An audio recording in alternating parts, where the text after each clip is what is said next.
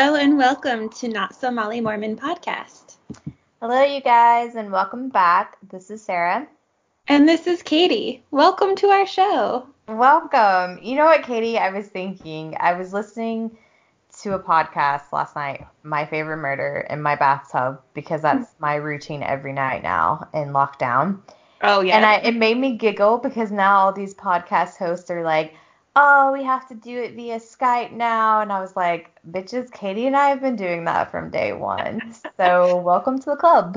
Yeah, welcome. We have been doing this over Skype since the very beginning, and luckily our audio has gotten a bit better because we've figured some things out along the way. But yeah, that's funny. I hadn't really thought about that. All the other podcasters that are going to have to figure out the you know, the Skype and then how to turn that into the audio file, but haha. I know. It just made me laugh, but then I was like, whoa. I couldn't tell that they were doing it by Skype, but then obviously I'm sure they have like way better oh. equipment than us, but still. Well, yeah. And they pay people to like do their audio, so. Um, but yeah, no, it was funny. I was just thinking that that like everyone's like, oh, lockdown, and we have to do everything remotely and via Skype. And I was just like, oh, wait, Katie and I literally have been doing that for two years now. So yeah. ain't nothing special for us.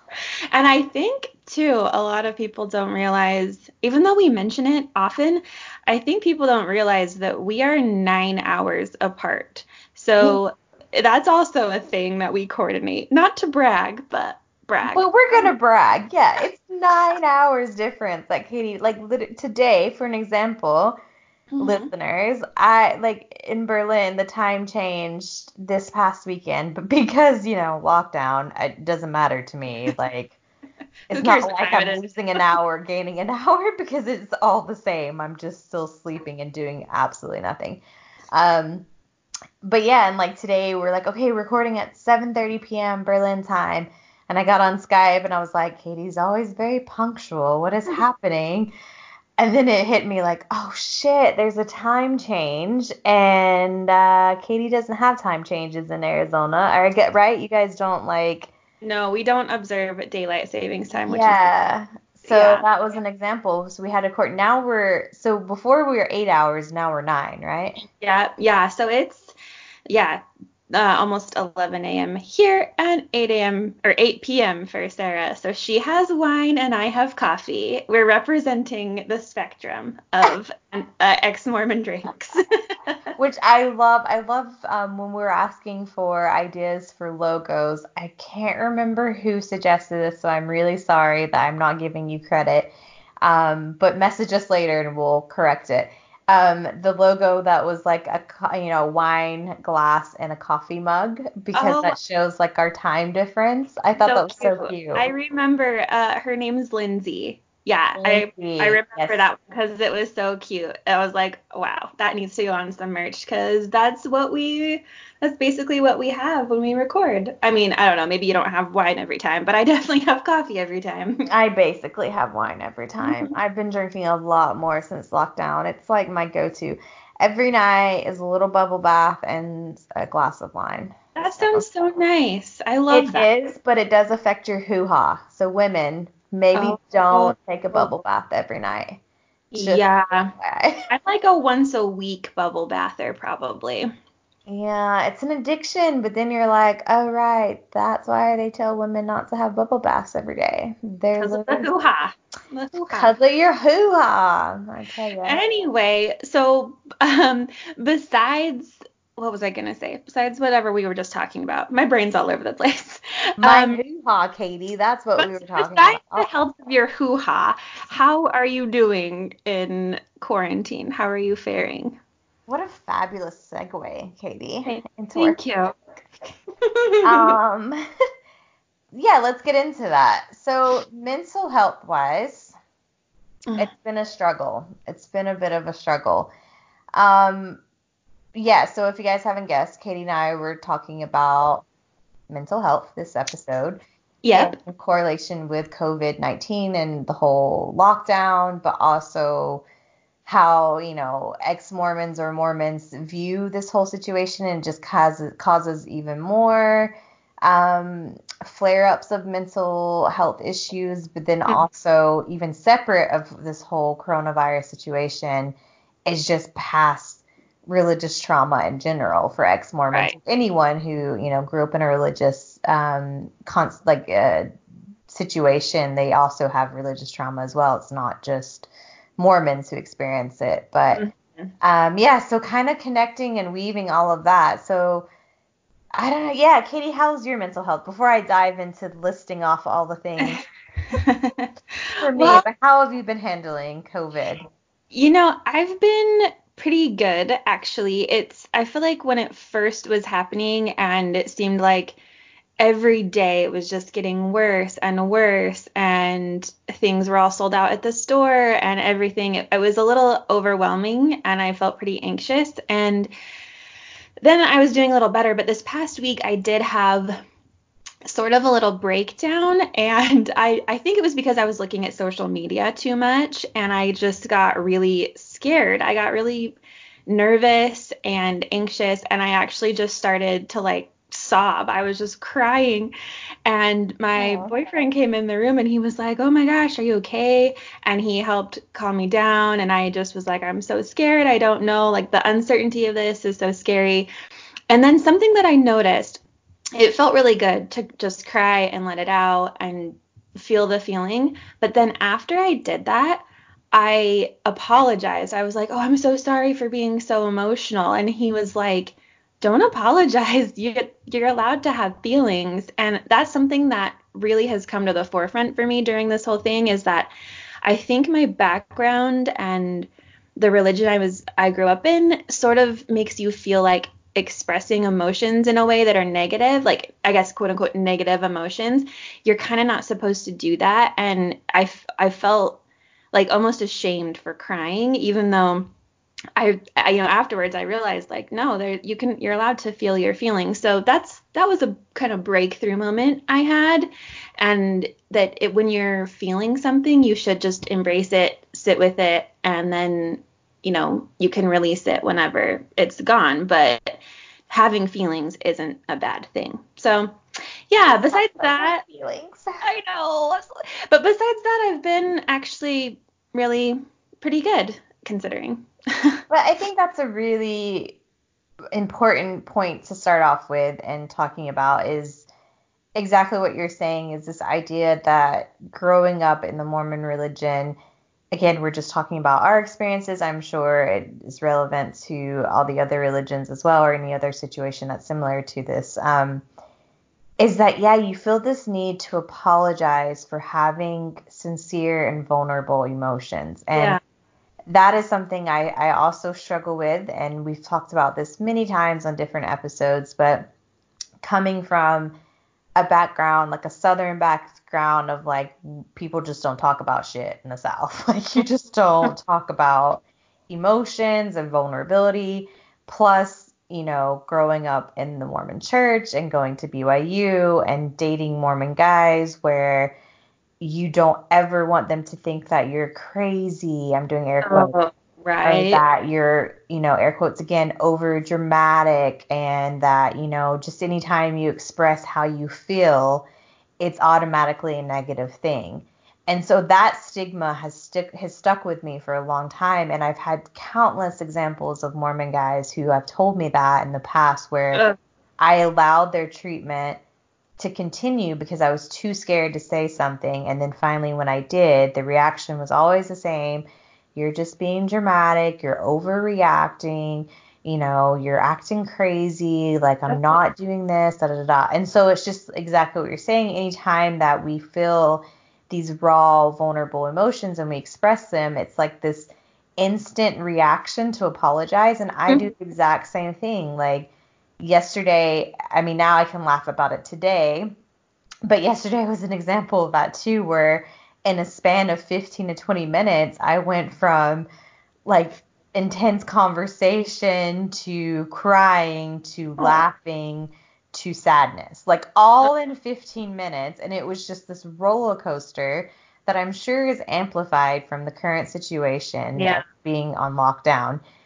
but I, I did the same thing where I started crying and I instantly was like to my boyfriend, Oh, I'm so sorry. Like, and he's like, Why are you apologizing? Like, you don't hmm. need to apologize. And it's like, Oh, yeah, right. I don't need to. Like, this is okay to have emotions and to say, like, this really upset me or this triggered me or this situation is scary because it's so new and it's so uncertain that I think you know, regardless of your religious background or your family background or whatever, the situation is going to cause a lot of anxiety and stress for people, and maybe even for people who have never dealt with mental health issues. This is yeah. now going to come to the surface. And the only positive I can think about the situation is maybe in the future it'll make people more empathetic and understanding of people who deal with mental health issues on a daily basis.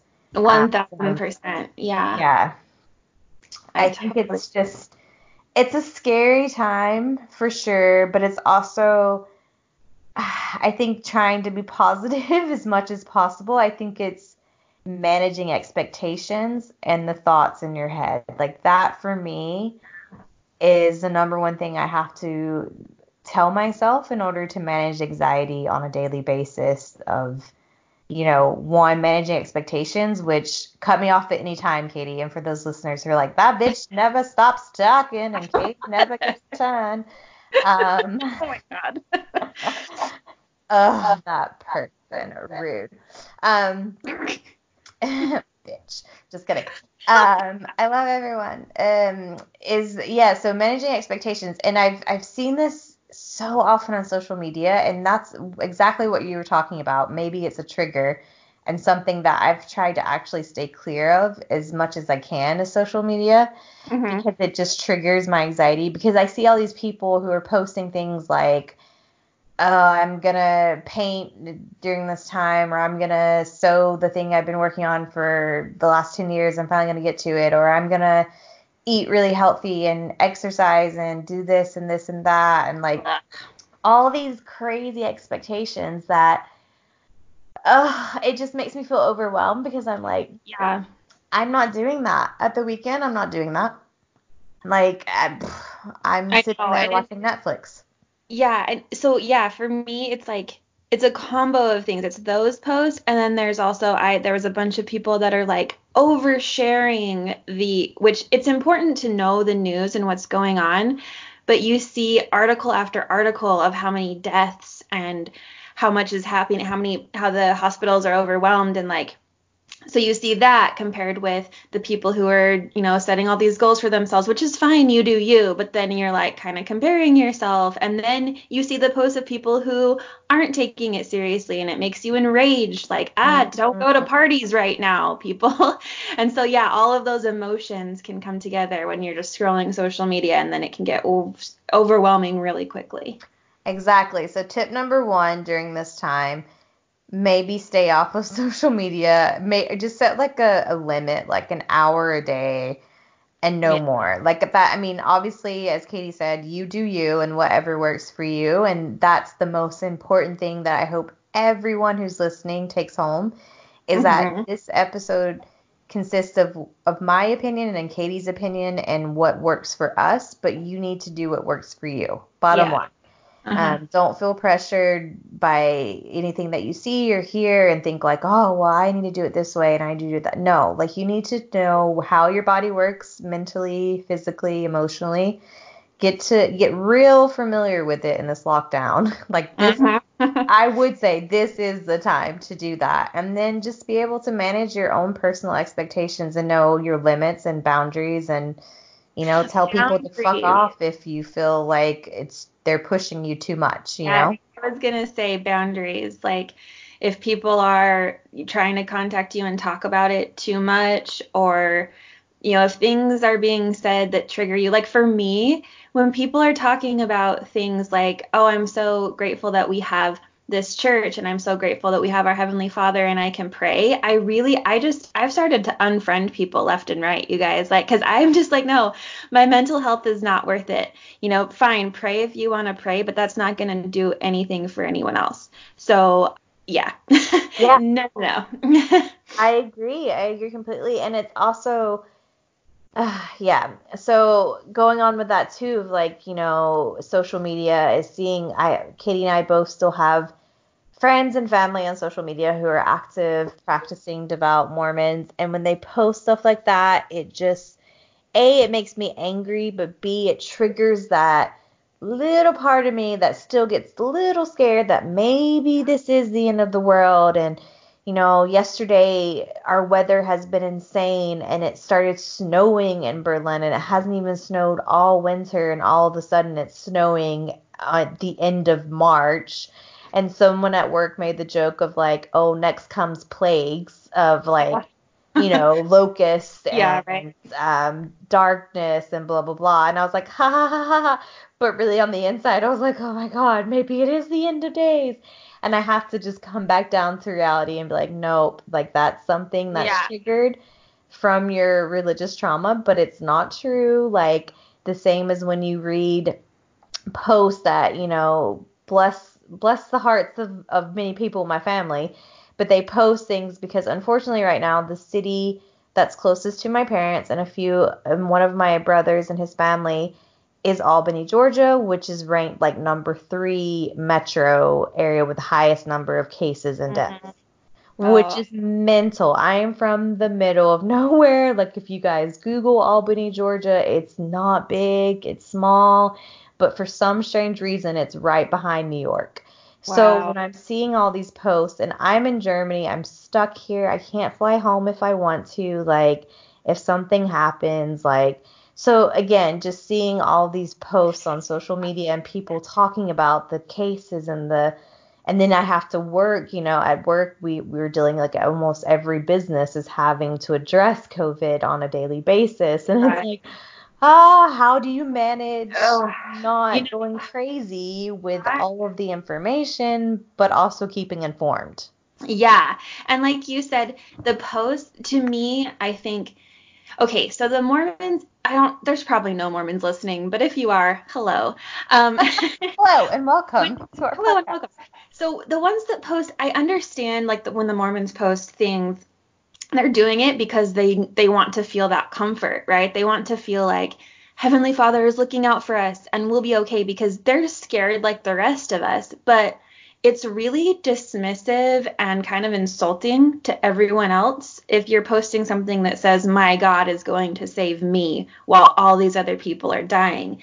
And that made me think. I screenshotted this Instagram post. I have to share with you. I sent it to you, Sarah, but I didn't post it on our Instagram.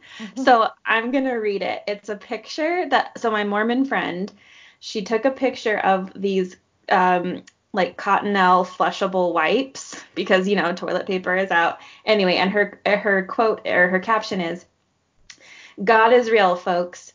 We're on our last roll of toilet paper, and I just happened to find this in the checkout lane at Target. Someone had to abandon it when they tried to buy too many. Hashtag God knows our struggles. Hashtag He knows when we need toilet paper.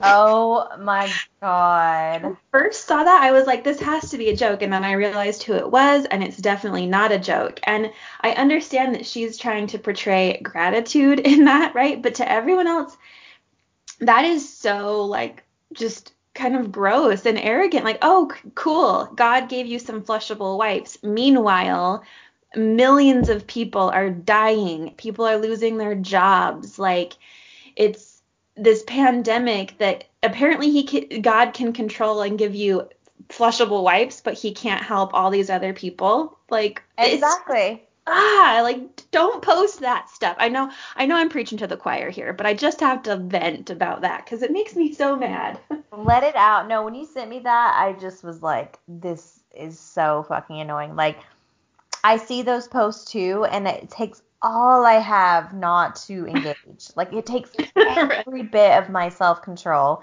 The same with the meme that I, or not meme, but the screenshot I posted on our Instagram story about Oh. the guy who did like, oh, everyone, you know, a few weeks ago, everyone's accusing the church of fraud and like asking where all the money goes.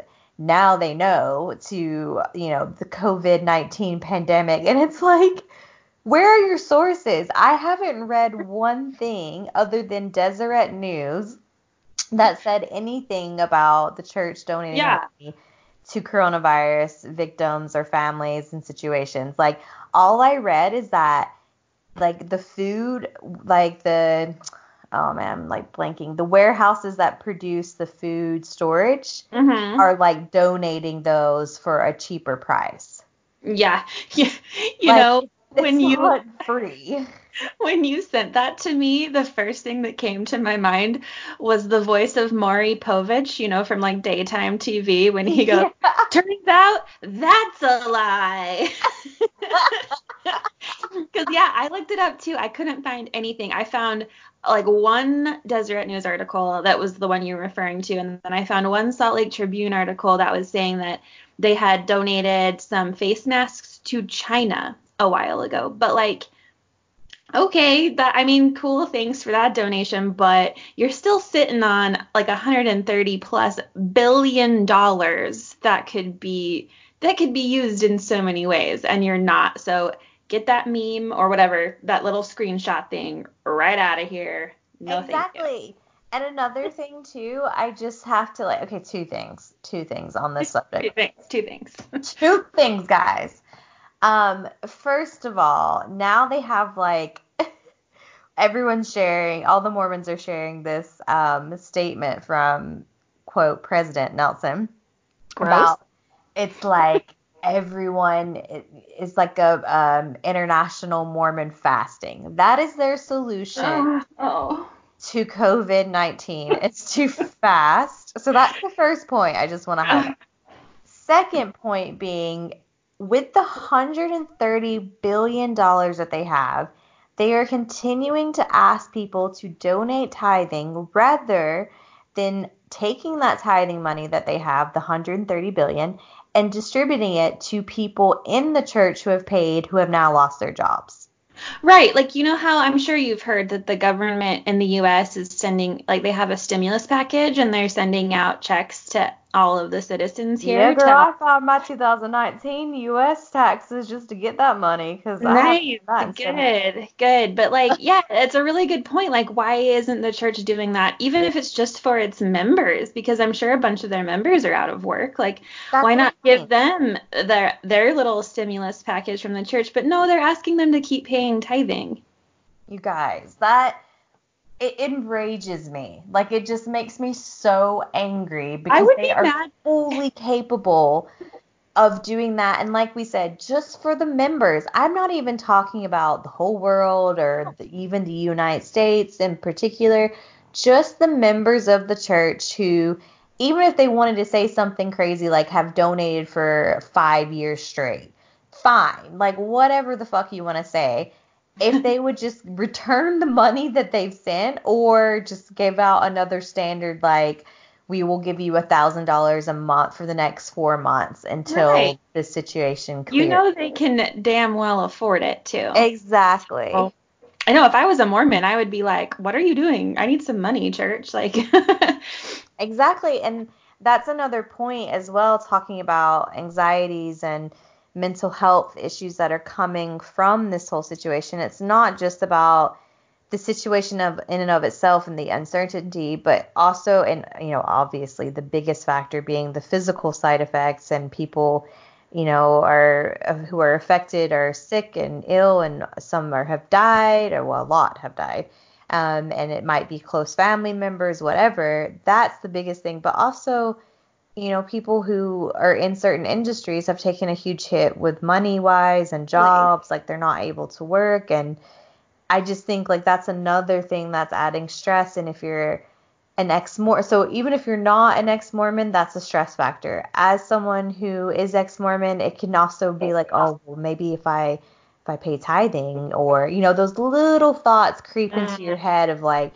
well maybe I'm not going to get blessed because of this this and this and even the other day I had to I had to catch myself from going into that train of thought because I am fortunate enough and I'm very grateful to have a job that I can work remotely and it was a new job so I was you know lucky enough to to still have it even in the certain situation. I thought they could have easily said no we're not going to you know hire you because of what's happening. But that Mhm. hasn't been the case. Knock on wood in case they like fire me next week. But Um, as of right now, I don't.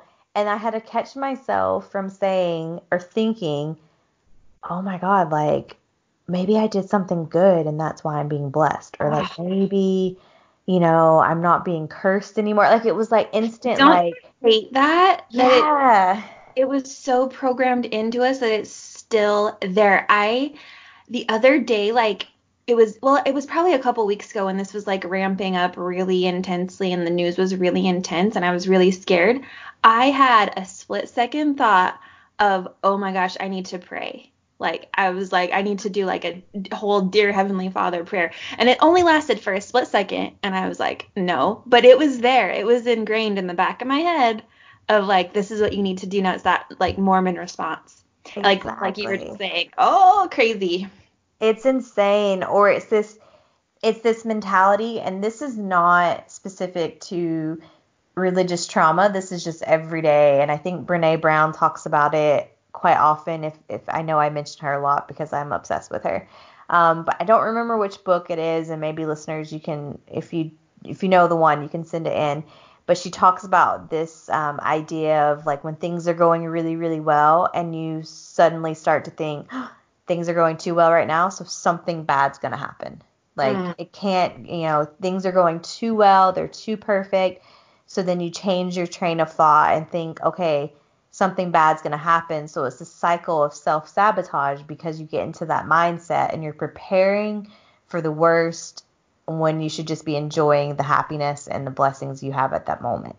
And I think that's kind of also my mentality these days of like if things are going really really well then i instantly am like but i'm still ex-mormon so i'm going to get cursed soon. Or like i still have this and this and this. And it's just a mental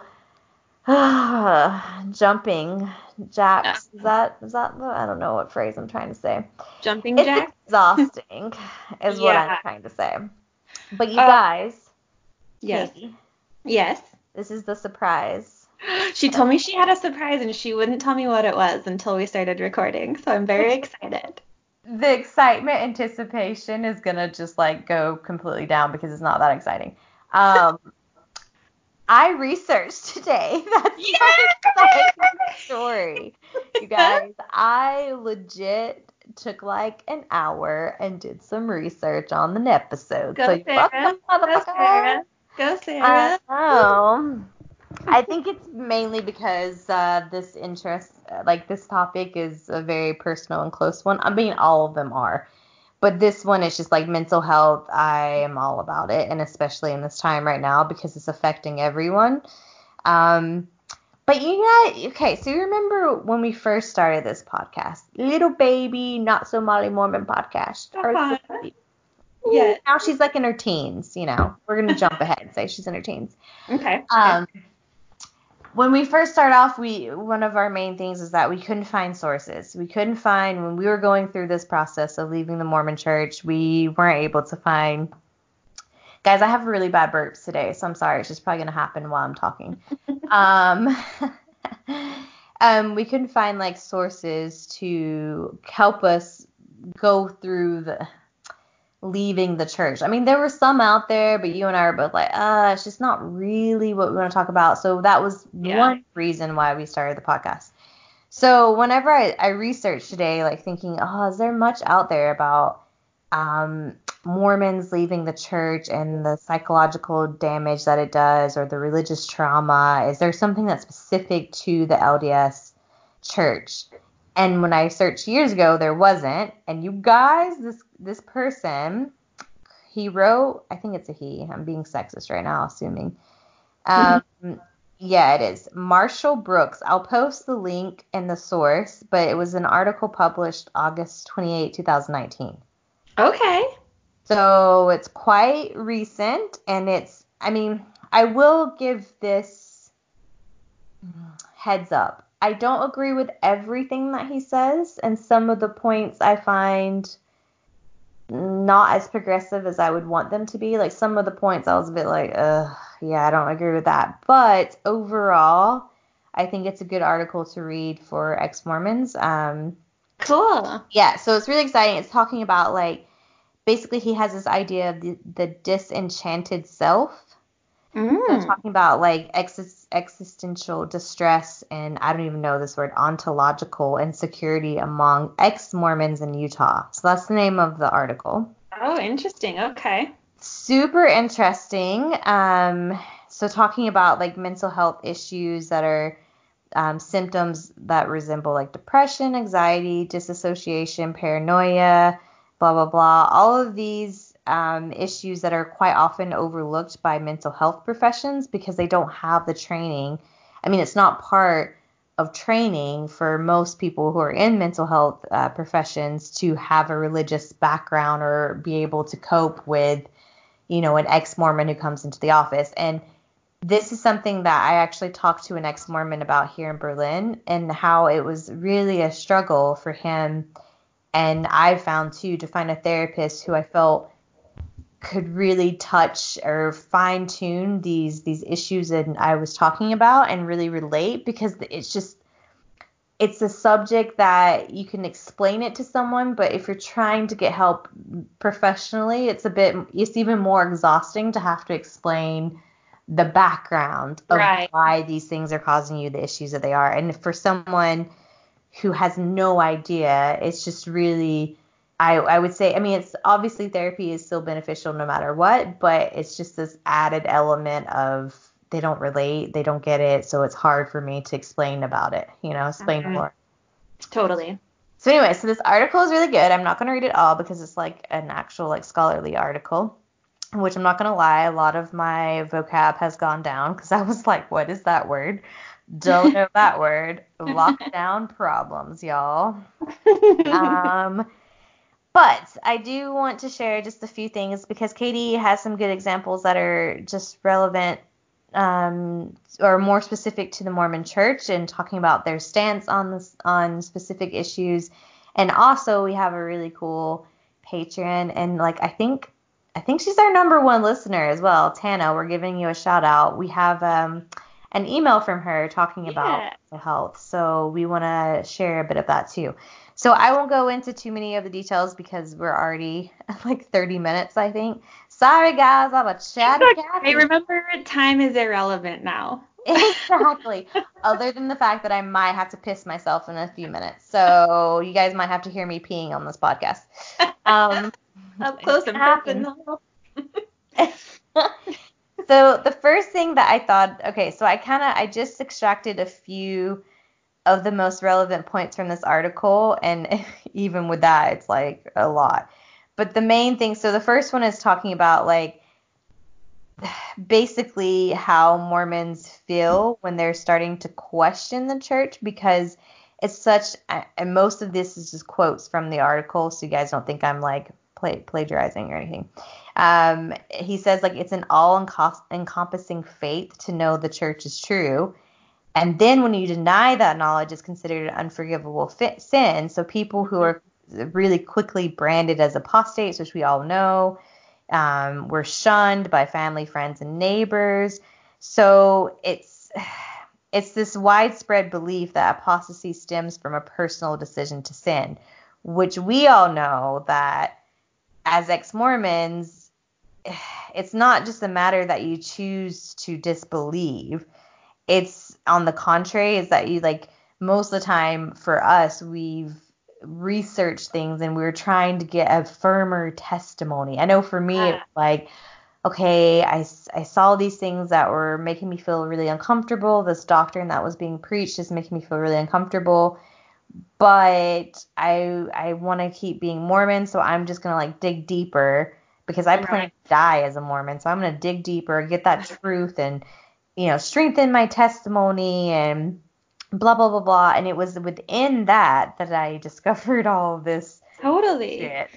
And, and also on, on the point of like how you said uh, Mormons think the ex-Mormons choose to disbelieve. I've heard that a lot. Like, and I just like to kind of point out in that it's just you can't choose what you believe or disbelieve. It's like you just either believe it or you don't right? You see the evidence for it or you don't. And so it's not like we're just saying, oh, we choose, we just don't, we just say we don't believe in it, even though we kind of do, but we're just saying we don't so that we can have wine. I don't know. It's just it's weird. It's a weird thing that they say, but exactly, yeah, yeah and that it's like the easy option when and we've talked about this multiple times that it's not the easy option at all. Yeah. um yeah, and so I think I just want to read this this one section because everything that he said was just like, whoa, that's how I felt when I left. I'm and I know because the the background of this article is this guy lived in and I'll provide the source, I promise, because I have to give him credit. Um, he lived in Utah, I think it was for 18 months or two years, and he studied. So he he has a lot of case studies. He's talked to a lot of Mormons, ex-Mormons, lived in the culture, like really soaked it up. Mm-hmm. Um, and so these stories, it was like that sense of, oh, so I'm not alone. Like these oh, yeah. exact feelings that I had that you know you and I have talked about and over the years we've talked about but then seeing it in the written form was like oh my god this is exactly what we were talking about um, okay so I'll just read this section really quickly okay um, he says I found that in disenchantment ex-Mormons experience debilitating distress as their physical social and symbolic surroundings lost their once comforting familiar, familiarity and were transfigured into something strange and unsettling. Mm. In the wake of such religious disenchantment, ex Mormons found that the entire system of meaning upon which their sense of self had been built effectively collapsed. Mm-hmm. Which is exactly how I felt. That's it. Yep. Totally. Um, he says, I heard people describe feeling like they were floating, that the world literally shook or felt to be crumbling beneath my feet. Others use language flushed with a sense of ontological estrangement, saying they felt as if they were living in a dream where nothing seems real. While oh. some intimid- intimated I don't know. Okay. that they were uh, instead waking up from a dream only to find that the world I thought I had been living in was all make believe, which totally resonated with me completely. Me too. Like, you just can't even wrap your head around it. And then it says common to each of these descriptions is an expression of an abrupt, unexpected collapse of faith and an emphasis on what is described in literature on the phenomenon of psychosis as a disruption mm-hmm. of vital contact with the world. Wow. Yeah. It's so you guys like this article it has like I said some of it is a bit like uh, okay yeah whatever but a lot of it is like it talks about this idea of feeling the spirit and like you know they think that people think that they're over it but their daily lives still have these core Mormon beliefs because they just it takes so long to get rid of them because they're embodied memories. Like the presence, yeah. their presence just continues even though you stop believing. Um, it's a traumatic experience that even after you leave the church, it's still gonna hang around and it's just not gonna go away. And you feel you feel those feelings of guilt, which then makes you feel anxious, which then can lead to depression. It's all of these these symptoms of a mental health that is triggered by religious trauma. Oh my god, yeah. Yeah, it's amazing and like again, we don't have the time to go in all of it and I'll send the link because I think it's a really good read because it also talks about body images that oh, yeah. we've all talked about so many times, but he mentions that several of the ex-Mormon women he encountered felt trapped in their body they they were locked oh, behind bars of patriarchy. And as one woman put it, constrained by frumpy clothing, a demeaning self image, and teachings that slotted them solely as childbearing mothers attached to priesthood holding men. I just got legitimate goosebumps. Right? Wow.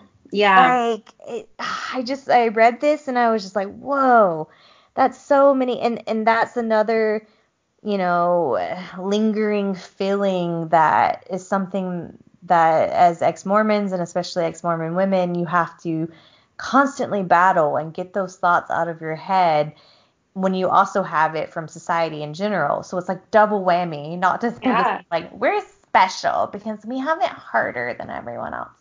Um, not to seem like that, but it's just um, it's a lot, and especially with with sex he talks about that too like how this this idea of feeling guilty and um, one person in particular, I won't read it, but there was an example he gave where I don't know if it was the woman or the man in the relationship, not that it matters. Um, one of the partners in the relationship um, would feel guilty every time they tried something new.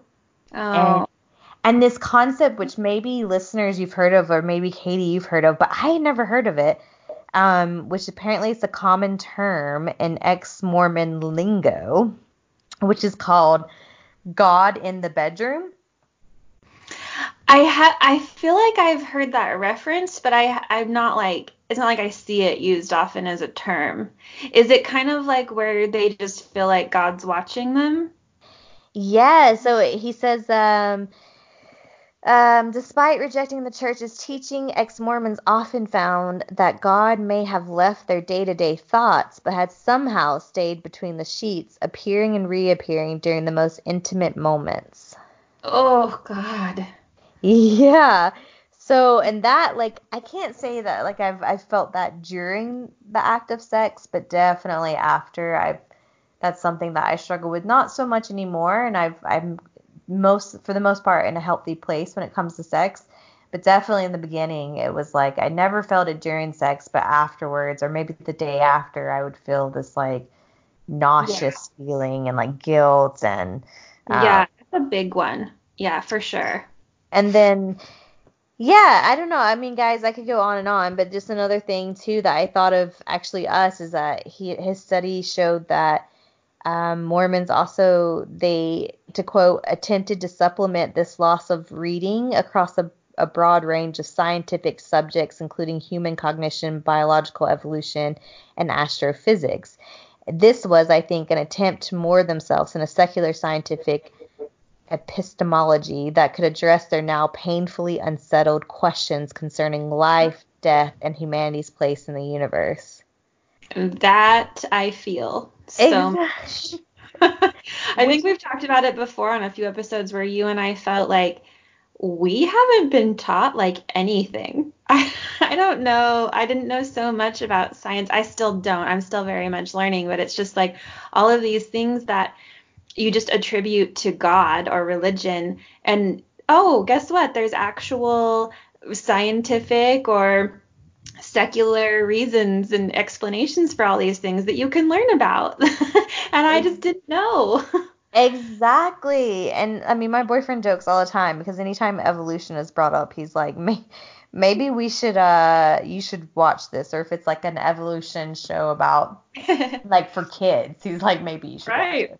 And I joke, but I'm like, yeah, but really I should because I don't know any of this stuff. So, um, but yeah, I think it's this this idea that, and especially in a time right now with what's happening in the world right now with COVID 19 and how everyone is already a bit, you know, like you just gave the example of you feeling the other day overwhelmed and scared with the uncertainty, but then you also have from the ex-Mormon perspective where it's like we went from knowing uh, like for sure mm-hmm. we're going to heaven or there's an afterlife or whatever to in a situation like this where I can definitely see and I'm including myself in this group a lot of ex-Mormons feeling even more fear of like oh I haven't thought about well now that I don't believe in afterlife and a celestial Jesus and all of this, like what do I believe in? What happens if the world comes to an end? Right. If this does not stop? Like all those questions of afterlife and where we go and this mm-hmm. unsettling feeling of you don't have this confidence and comfort that you once had in a religion. So then you go to science to turn to that. But then science is factual, but it doesn't have that Mormon marketing in there that's like, oh, you feel at peace because you know that you're going to heaven and you're going to have right. a great life. Because if you really value like truth and you're yeah, if you want honesty, no one knows there's no way to know anything about after someone dies. Like right? There's no way to know any of that. It's probably probably nothing who knows but yeah it's going from having that faith and like you said you feel like you know that there's an afterlife and there's a God, so you're comfortable. And then you have to sit with that discomfort and realize that, like, holy shit, I don't know what happens after we yeah. die. like I don't know any of this and I don't have that false security anymore, which is extremely, extremely uncomfortable. But yeah, that's part of it. That's part of like getting through this time, I guess, is like trying to manage that feeling. And like we said before, feeling it, maybe feeling upset by it, maybe crying if you want to cry, and don't apologize for it and feel it and just try to treat yourself well through those feelings. Exactly, exactly. And I mean, also back to this of like managing your expectations and your thoughts. Like, I know that maybe many of you are feeling that way and are feeling scared and vulnerable and anxious about uncertainty, which can also lead to depression and, and many other symptoms of mental health um, issues. But just take a second and breathe. I have to tell myself this on a daily basis, or again, emphasize whatever works for you. But for me, an example, I just have to literally make myself focus on breathing, make mm-hmm. myself get out of my head and tell myself, okay, these thoughts are not real because they're not true. I don't know what the future is. I can't tell you if the end of the days is coming and I don't know for certain any of that stuff. It's all it's all like lies. It's not the truth. Mm-hmm. What I do know is that I'm alive right now. I have a job. I have a roof over my head. I have food. I have toilet paper. Thanks, Celestial Jesus, and Cottonelle wipes. Um, he was looking out for you, Sarah. He was. Oh, Celestial Jesus is the best. Um, but yeah, just telling myself, okay, these are things that are important.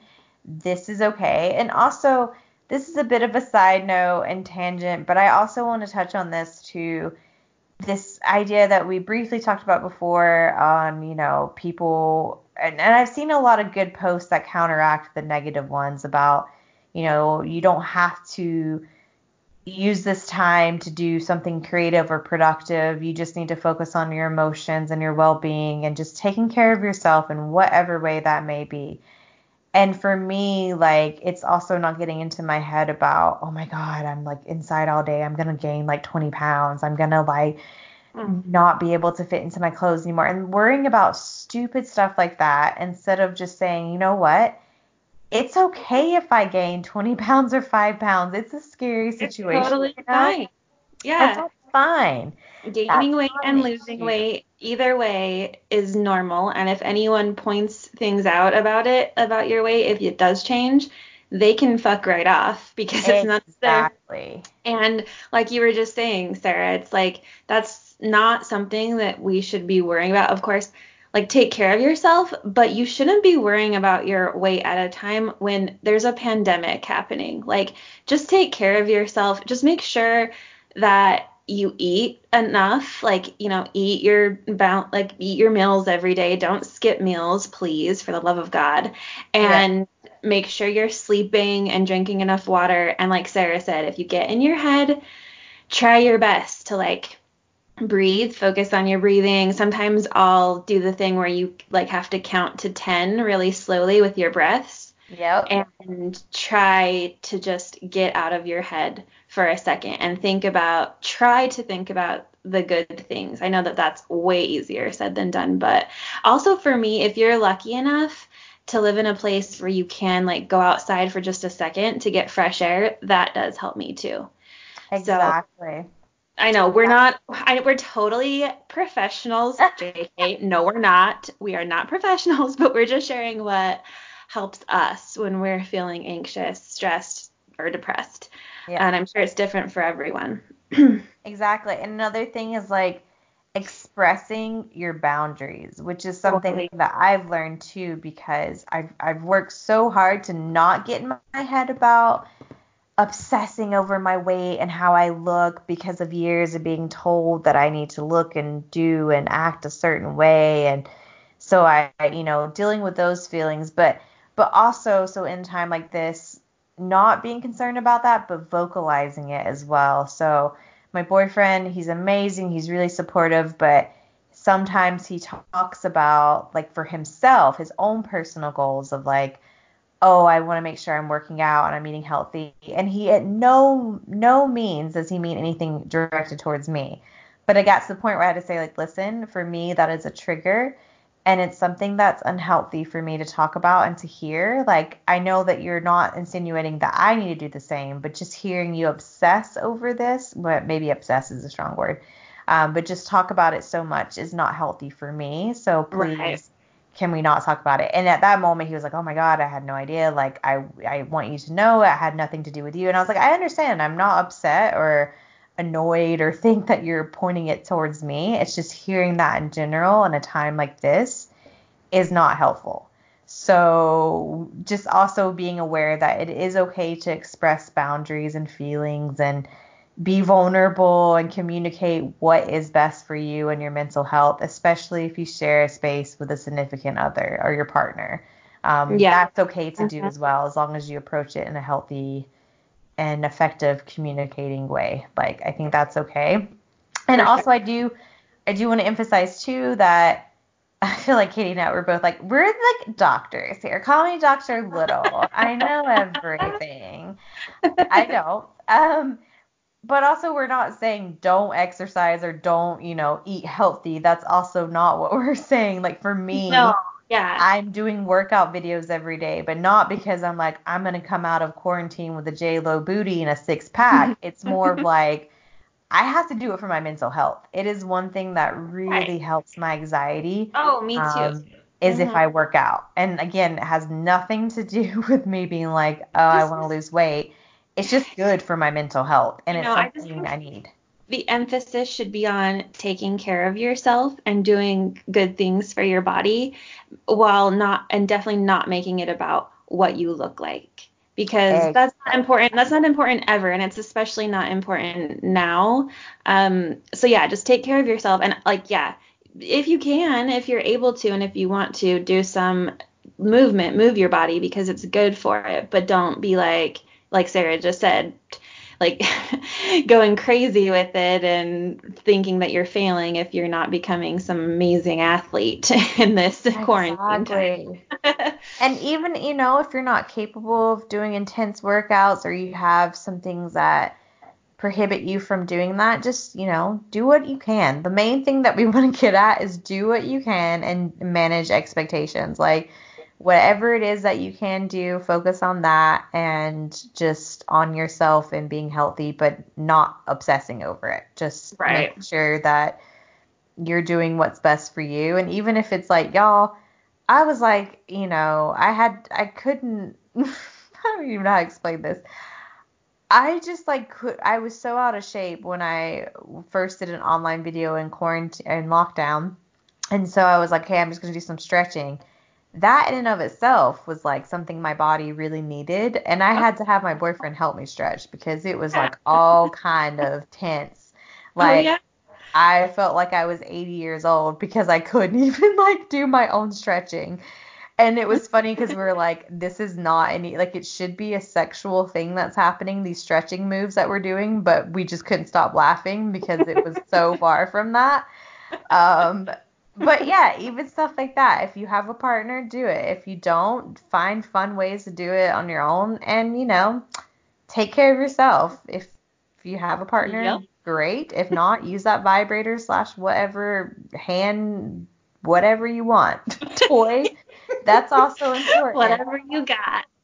whatever you got, whatever works for you, that's also important to take care of too. So. Oh, totally. That helps with a lot of like stress Girl, it helps my stress a lot, my anxiety. I'll tell you that. that yeah, that, that also ties in to the Mormonism thing. Like they would never tell you to masturbate to feel less stressed because it's a sin, which we, it's not. Okay, it's just it's not. so not.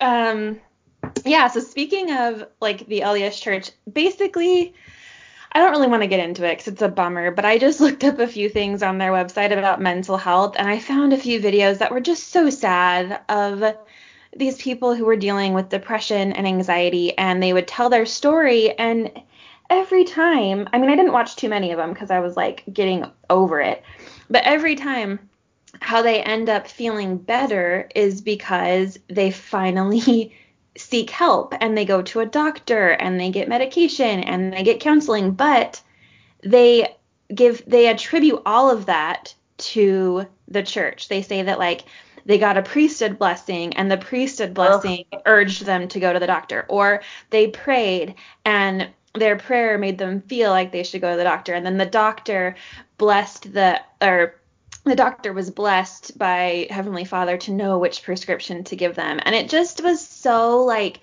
gross to me that they weren't giving the credit to all of these medical professionals that are really helping them, you know, manage their mental health. So that was just kind of what I wanted to touch on there, and it was really depressing. So there's that. Well, and on that note, too, if we do have Mormons who have made it this far in the episode who are listening, let's emphasize your bishop is not a qualified or trained medical or mental health professional.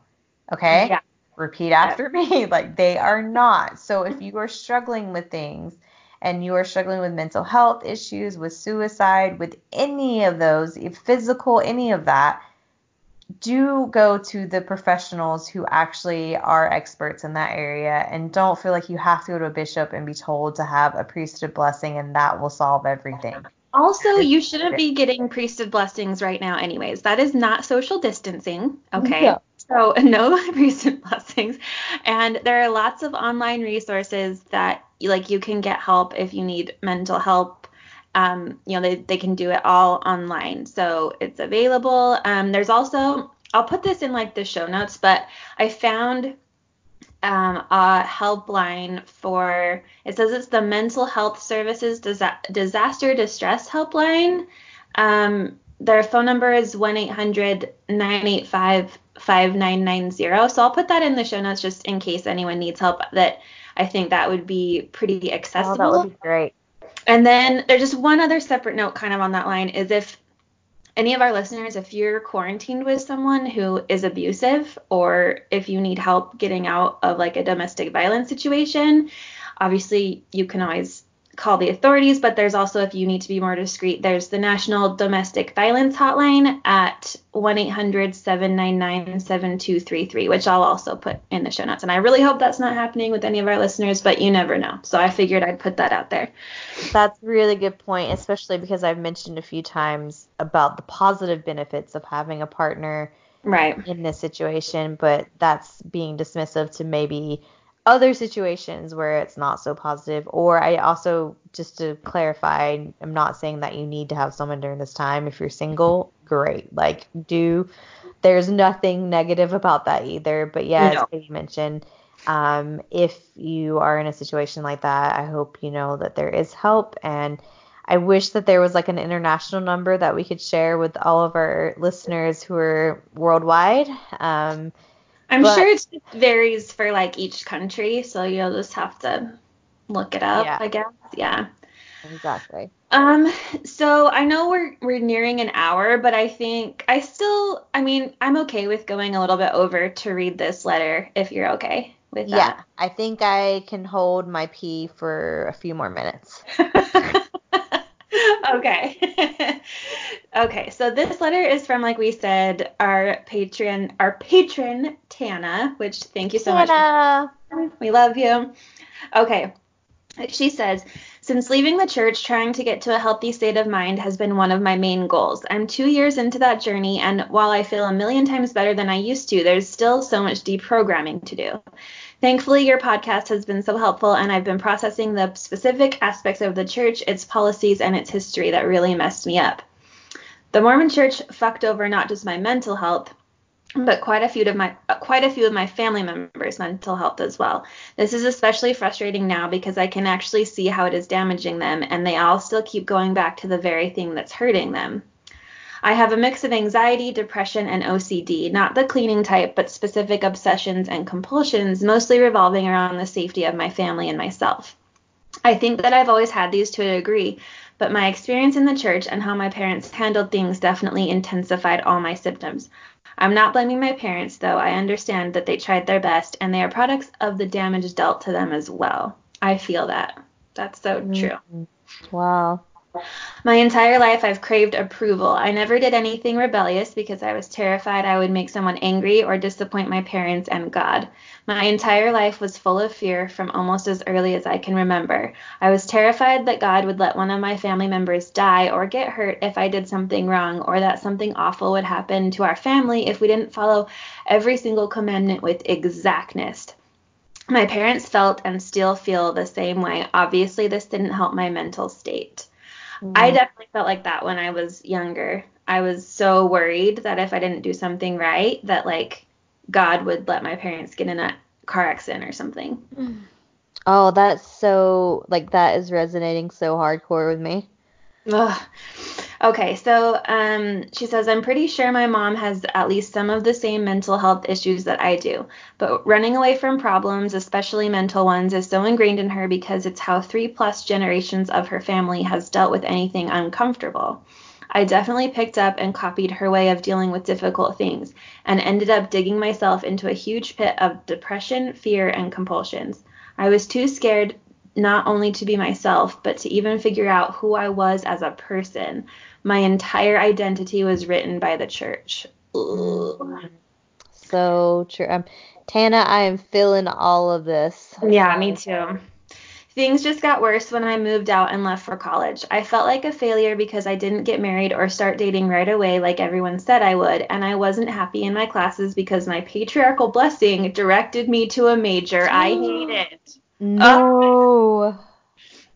There was so much dissonance because I was doing everything I was told to do, and absolutely none of the things I had been promised were coming true.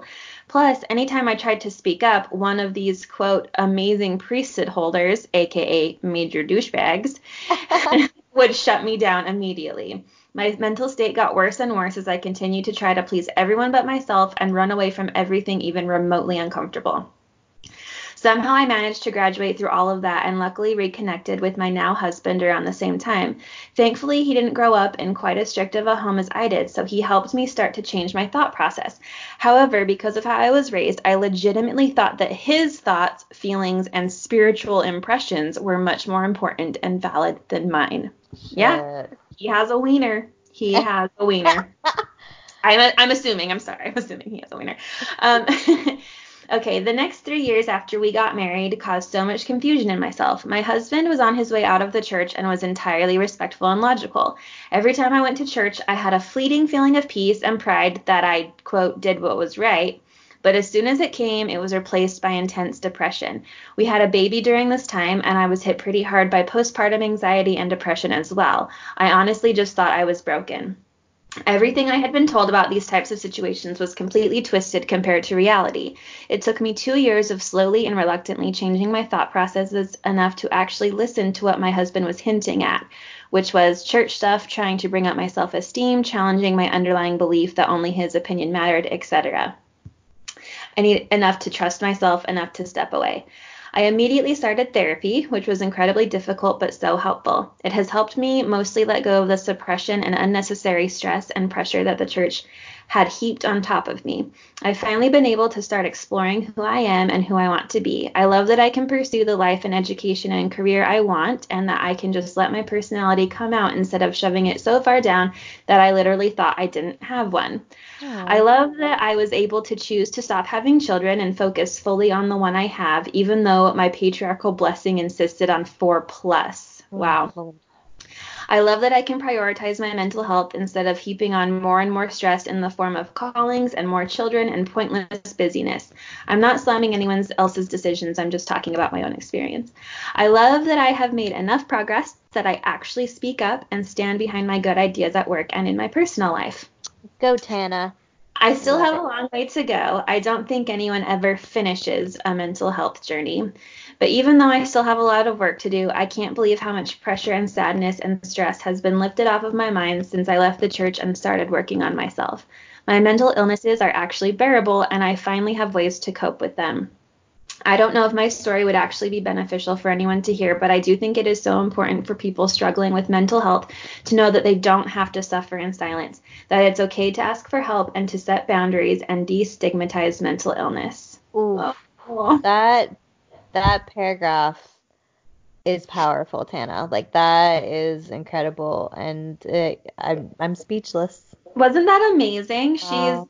so well written too. I just loved everything about how she wrote that, and I'm really happy, Tana, that you're that you're doing better. It's like it's so nice to hear that that we're we've all kind of experienced this, right? Of like that that pressure, that weight lifting off of you when you leave, and then of course that makes it a little bit easier to manage like mental illness and things like that. So I'm glad that she's doing better. Yeah, Tana, thank you for sharing that email. And like Katie said, it was so well written and just incredible and gave me chill bumps and it was inspiring. Like uh, she's sharing her story and her personal development and sharing her truth. And I think that's inspiring for everyone who's listening. So, um, and also the fact of like what she says, destigmatizing uh, mm-hmm. mental health. That's also yeah. Really yeah, like, important it makes it so much easier for others to speak up and tell their story and ask for help when they know that so many people are also suffering with it. Like they're not alone and they're not quote unquote crazy, right? So Exactly. Very important. Well, um, thank you, Tana, and thanks Katie for reading her oh, email. Of course. Yeah, and so when this episode comes out, the following weekend will be general conference. So everyone prioritize your mental health and be aware that people are going to be posting about general conference on social media and stay away from it if you don't want to see that. That's a really good point. I'm yeah. This episode is perfect timing. Celestial Jesus knew. He prompted us to do this topic.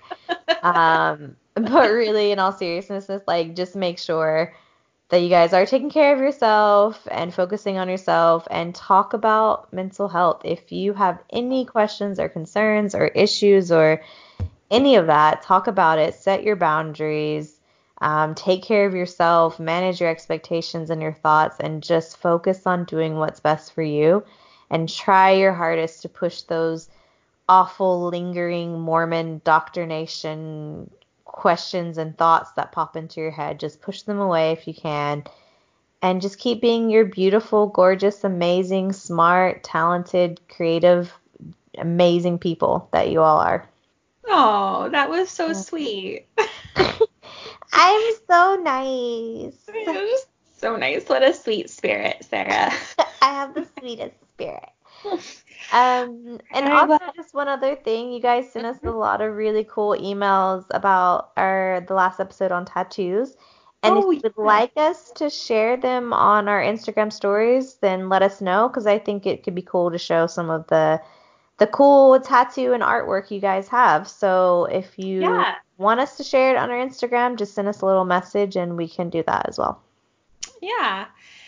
Well, cool. You guys take care of yourself, like we've said a million times, but really do because we love you and you all are amazing and we're going to get through this together. Woo-hoo. Exactly. Drink some wine or whatever you prefer and have an amazing, you know, listen to this podcast, take a bubble bath, and drink your favorite drink of choice and just relax and have some downtime. Okay? There you go. Perfect. now on that note, I'm going to go piss myself right now because I have been holding it in for the last hour. I love you guys, but I don't want to pee on my pants. So. love you. Bye. Bye.